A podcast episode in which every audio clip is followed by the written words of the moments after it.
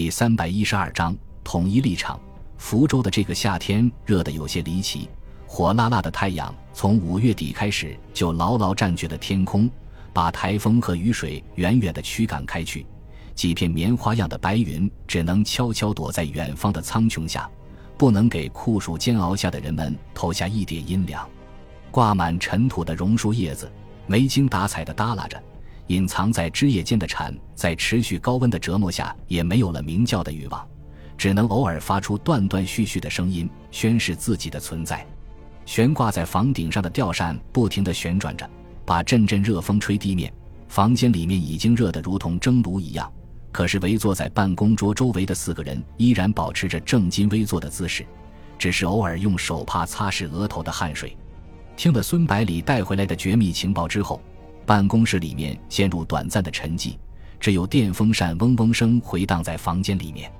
杜周南若有所思地望着地面，右手的两根指头很随意地敲击着桌面。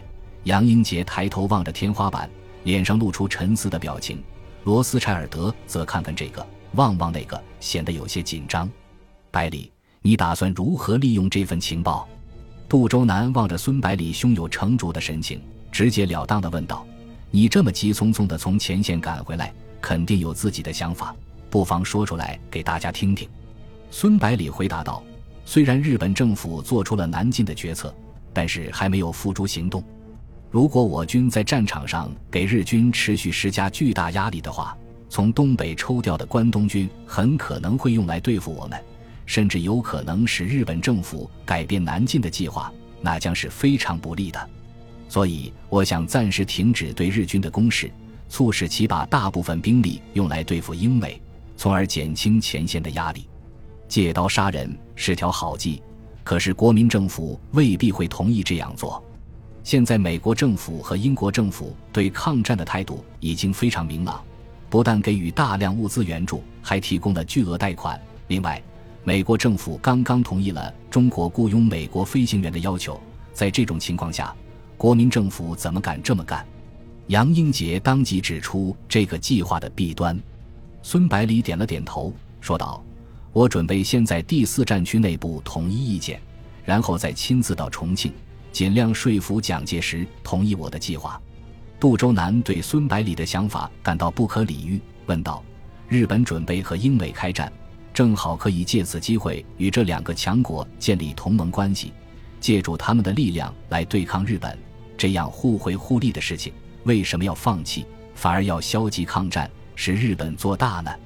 孙百里知道自己的想法肯定会遇到很多责难，而杜周南的问题也必定是最有代表性的，所以决定先在他身上演练说辞。于是清了清嗓子，把这么做的理由和盘托出。我认为和英美结盟的话，非但不能缓解中国战场的压力，反而会使我们陷入更加困难的境地。首先，虽然英美两国在近期纷纷表态支持抗战、提高贷款和物资援助，但是美国总统罗斯福也公开宣称，美国一百多年来的安全是因为与英国海上合作的关系。英国如果灭亡了，美国也为时不远。而此刻，英国所面临的最大威胁当然是希特勒德国，因此英美的关注焦点肯定是欧洲，而不是仅仅有几块殖民地的亚洲。更加不可能为中国火中取栗。其次，在德国的巨大压力面前，英美必须把大量的军队投入欧洲战场，对中国的支援也只能是单纯的物资帮助，甚至有可能反而要中国保护他们的殖民地。再次，从一九三一年日本吞并东北到现在，长达十年的时间里，这两个国家一直采取所谓的中立政策。其目的不就是希望中日两国在战争中相互削弱，两败俱伤，以维持其亚洲的霸主地位吗？现在既然有机会让他们自食恶果，为什么要放弃呢？说到这里，孙百里打量一下杜周南等人的表情，把最后一个理由说了出来：日本发动全面侵华战争的目的是想利用中国的物资实现征服亚洲乃至世界的目标，但是经过四年的苦战之后。日本政府肯定已经意识到这是个不可能实现的任务，反而把宝贵的兵力和资源消耗在广阔的战场上，这是日本政府不愿意看到的。这也是他们极力扶持汪精卫政府的原因。日本政府目前最迫切的愿望就是能够从中国战场脱身，然后凭借其强大的海军，从英等国手中把盛产石油、有色金属和橡胶等战略物资的南洋夺下来，进而与美国争夺亚太地区的霸权。在这种情况下，咱们只要摆出防御姿态，日军肯定求之不得，把主要精力集中到南洋去。这样一来，国军就会赢得宝贵的休整机会，经济也能够得到休养生息。等到他们打得差不多的时候，再加入战场，肯定可以一举解决日本。罗斯柴尔德点了点头，说道：“如果从国家的利益出发来考虑的话，这样做是最好的选择。”接着，他举出美国在第一次世界大战中的策略来说明问题。从1914年欧洲战争爆发起。美国就隔着大西洋静观战事的发展，直到一九一七年四月六日，国会才通过参战决议。不过这年年底派到欧洲的军队也才只四个师，而且并未投入战斗。等到沙俄退出战争，德国把东线兵力转移到西线，美国军队才在一九一八年七月首次与德国真正交战，而那年秋天，第一次世界大战就结束了。虽然只打了几个月的仗，作为战胜国，美国却与英法一起实际主宰了巴黎和会，攫取了大量的利益，一举成为世界超级强国。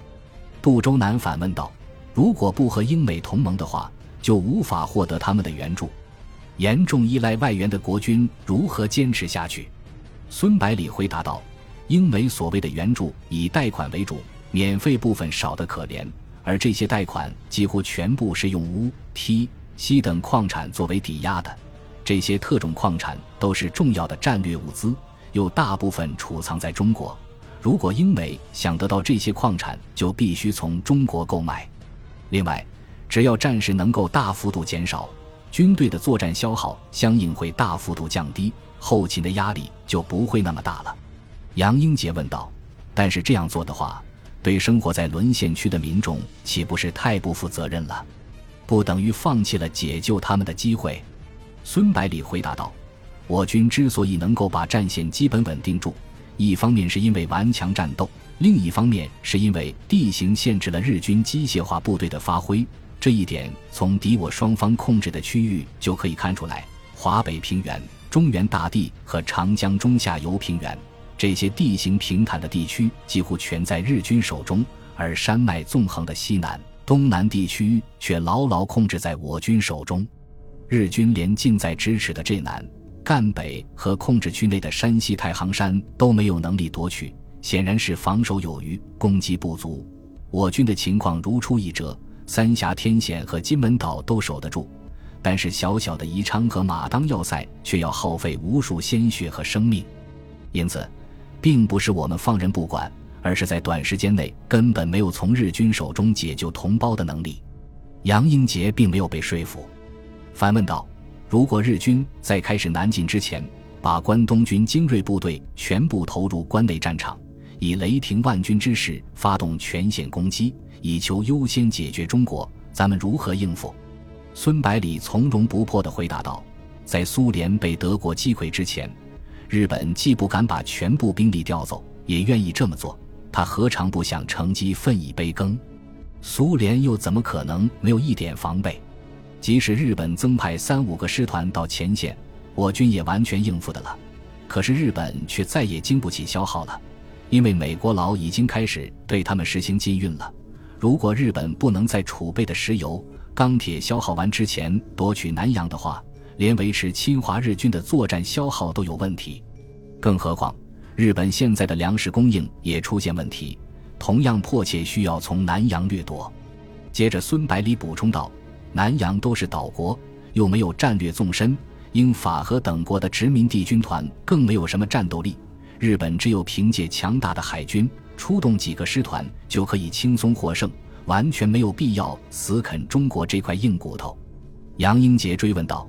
日本这样做的话，就又给自己多输了几个强敌，岂不是非常短视？孙百里回答道：“德国现在已经控制了大半个欧洲，以德国陆军的强悍，苏联能否撑得住还是个未知数。一旦苏联垮掉了，英国肯定是独木难支。到时候日本如果没有控制足够多的地盘，拿什么和希特勒分享世界霸权？”杨英杰感慨地说道：“虽然问不到你，但是我还是认为这样投机取巧的办法不可取。我保留自己的意见。”孙百里笑着说道：“你不反对就好。”杜周南说道：“说服我们并不难，因为我们相信你。如何说服蒋介石才是最关键的地方。如果只有咱们十九路军暂停对日军的攻击，肯定会有人说咱们消极避战的。”孙百里安慰道。我准备先把第四战区的指挥官们召集起来，保证大家的立场完全一致，然后再到第九战区和第六战区去说服薛岳和陈诚这两个重量级人物，剩下的事情就好办了。杜周南诧异地问道：“你可是三省军政首脑，没有得到大本营的允许就擅自离开，就不怕老蒋挑你的毛病？”